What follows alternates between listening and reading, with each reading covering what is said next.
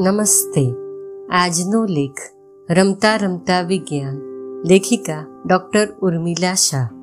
બેન, આ મારા નિશાંતનું કંઈક કરો ને? આમ તો એવો હોશિયાર છે, પણ એની એક જ ટેવ મને હેરાન પરેશાન કરી મૂકે છે. એને કોઈ પણ રમકડું આપો. બે ત્રણ કલાકમાં તો એને જુદું જ કરી નાખ્યું હોય. તમે માનશો? કેટ કેટલા અને કેવા મોંઘા રમકડા હું તેને માટે લઈ આવું છું. બજારમાં કંઈ નવું રમકડું જોઉં? એટલે મને મન થઈ જાય કે નિશાંત માટે લઈ જાઉં. એને આપું ત્યારે સમજાવીને કહું પણ ખરી કે તું તોડીશ નહીં પણ રમજે. પણ એ સમજે તો ને. એને તોડી ફોડીને જુદું ન કરે તો એ નિશાંત સાનો એને ક્યાં ખબર છે કે આજે આ બધા રમકડા કેટલા મોંઘા આવે છે? એની આ ભાંગફોડિયા પ્રવૃત્તિથી તો હું એવી ત્રાસી ગઈ છું બેન.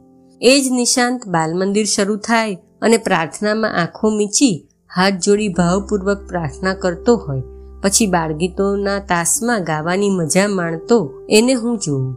બેન વાર્તા કહેતા હોય, ત્યારે તો એ એમાં એવો તન્મય થઈ જાય. એના મોં પર બધા જ ભાવ વર્તી શકાય. એનું લાગણીશીલ હૃદય વાર્તાના પાત્રો સાથે એકાકાર થતું દેખાય.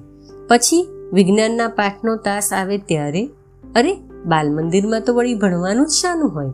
રમવાનું, ખેલવાનું, કૂદવાનું રેતીના દેરા બનાવી દેવની સંકલ્પનામાં રાચવાનું હોય, ઇન્દ્રિય શિક્ષણ અને જીવન વ્યવહારના સાધનોની સમજ અને શિક્ષણ બધું જ રમતા રમતા બાળકોને ક્યાં અને કેવી રીતે શીખે છે તેની એ સમજણ ન પડે અને તેમાંય રમતા રમતા વિજ્ઞાનની પ્રવૃત્તિ શરૂ થાય ત્યારે તો નિશાંતને ખૂબ મજા આવી જાય.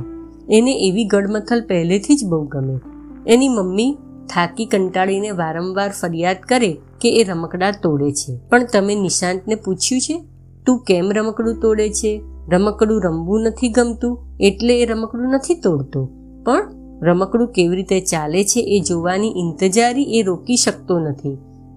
એને તો રમકડાના મિકેનિઝમમાં રસ છે. ઈશ્વરે માણસ માત્રમાં જિજ્ઞાસા વૃત્તિ મૂકી છે. અને એટલે એ જે કાંઈ જુએ એની પાછળનો કાર્યકારણ સંબંધ સમજવા તેનું મન મથામણ કરે છે. કેટલાક બાળકોને માત્ર રમકડું રમીને સંતોષ મળે છે, પણ નિશાન જેવી પ્રબળ જિજ્ઞાસા ધરાવતા બાળકોને માત્ર રમીને આનંદ મળતો નથી. તેને તો એનો પૂરો અભ્યાસ કરવો ગમે છે, એટલે એને તોડફોડ નહીં, પણ તોડ જોડમાં રસ પડે છે અને એવા નિશાંત જ ભવિષ્યમાં એન્જિનિયર બની શકે છે.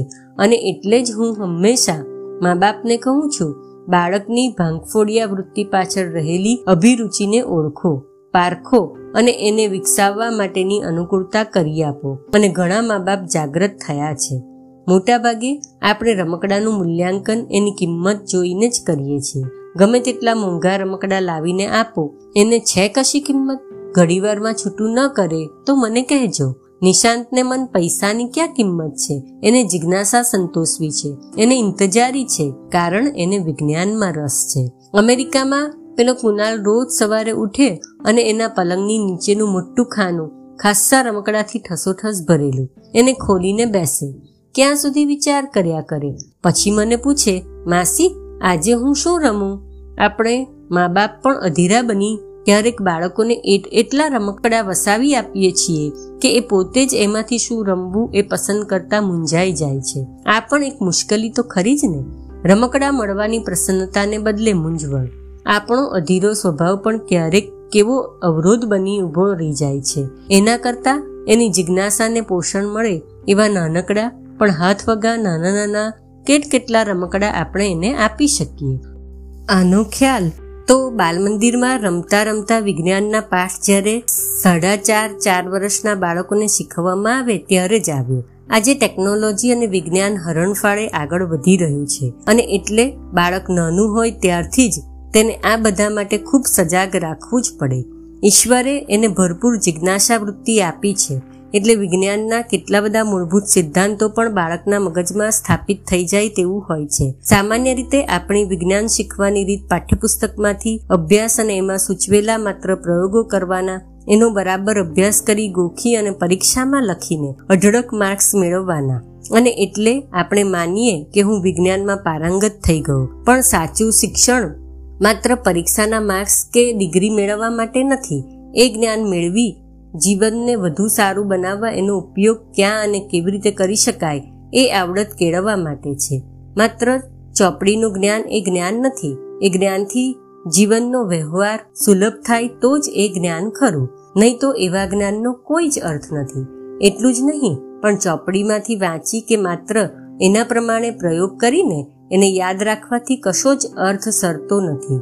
એના કન્સેપ્ટ મગજમાં બરાબર ઉતરવા જોઈએ, સમજાવવા જોઈએ અને જો તે માટે રોજ રોજ બાળકને એ દ્રષ્ટિબિંદુથી વિજ્ઞાન શીખવવામાં આવે, તો બાળકમાં વિજ્ઞાન માટેની અભિરુચિ અને સૂઝ વિકસે છે. પાણીના ગ્લાસમાં બરફનો ટુકડો મૂકી બાળકને પૂછીએ, બરફ કેમ ડૂબી જતો નથી? બાળકને તરત જ યાદ રહી જશે. બરફ પાણીથી હલકો છે. એવી રીતે એક પાટિયાને ઢળતું રાખી એની ઉપર નાનકડી ગાડી રગડાવીએ. ઢાળ ઓછો વધતો કરતા તેને ખ્યાલ આવશે, વધુ ઢાળ હોય તો ગતિ વધે. ઓછો ઢાળ હોય તો ગતિ ધીરી હશે. સફરજન નીચે પડે છે, તે કેમ? એ સમજાવવા ગુરુત્વાકર્ષણનો સિદ્ધાંત તેના મગજમાં ઠસી જશે.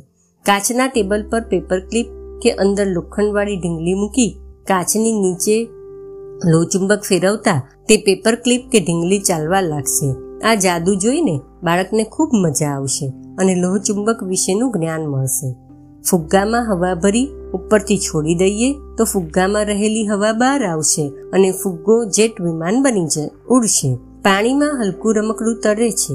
ઉપરથી દબાવવાથી નીચે જશે પણ ફરી દબાણ મૂકી દેતા ઉપર આવી જશે. બાળકોને એવી મજા બહિર્ગોળ અને અંતર્ગોળ કાચ અને અરીસાથી આવે છે, કારણ કે એમાં જુદા જુદા મોટા નાના પ્રતિબિંબો જોવા મળે છે. અરે, કથરોટમાં પાણી ભરીને મૂક્યું હોય અને એ સ્થિર થઈ ગયા પછી તેમાં એકાદ કાંકરી નાખીએ કે સહેજ હાથથી હલાવીએ, તો અંદર તરંગો પેદા થાય છે.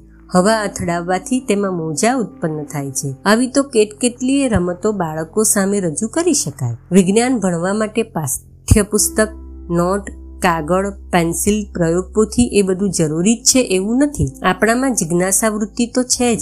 તો આવી જાત જાતની રમતોનું આયોજન કરીને બાળક નાનું હોય ત્યારથી તેને વિજ્ઞાનના કેટલા બધા કન્સેપ્ટની સમજ રમતા રમતા આપી શકાય છે. અને એટલે જ બાલમંદિરમાં વિજ્ઞાન મેળાનું આકર્ષણ છે.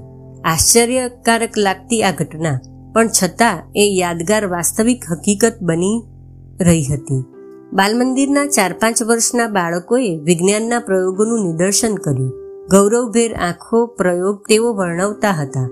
તે સાંભળીને અને જોઈને તો એમ જ લાગ્યું કે આમાંથી જરૂર કોઈ ને કોઈ ભવિષ્યમાં સારો વિજ્ઞાની બનશે. બાળકના વિકાસના બીજ અહીં રોપાય છે અને પછી જો તેને માવજત મળે, તો તે ખૂબ આગળ વધી શકે છે. જુદા જુદા સિદ્ધાંતો પર આધારિત બાળકોની કેટ કેટલી રમતોની પાછળ, રમકડા પાછળ આ વિજ્ઞાનના મૂળભૂત સિદ્ધાંતો છુપાયેલા હોય છે. એ બાળકોને શીખવવાની અને માણવાની ખૂબ મજા આવે છે. એટલું જ નહીં પણ એ તેમના મગજમાં એવું તો ઠસી જાય છે કે જીવનભર તે ભૂલતા નથી. ભાર વિનાનું ભણતર, રમતા રમતા વિજ્ઞાન કેમ શીખાય? એનો આ અભૂતપૂર્વ પ્રયોગ બાળકો માટે ખાસ અપનાવવા જેવો છે. વિદ્યાર્થીઓમાં શિક્ષણ માટેની આ સાચી અને અસરકારક પદ્ધતિ છે અસ્તુ.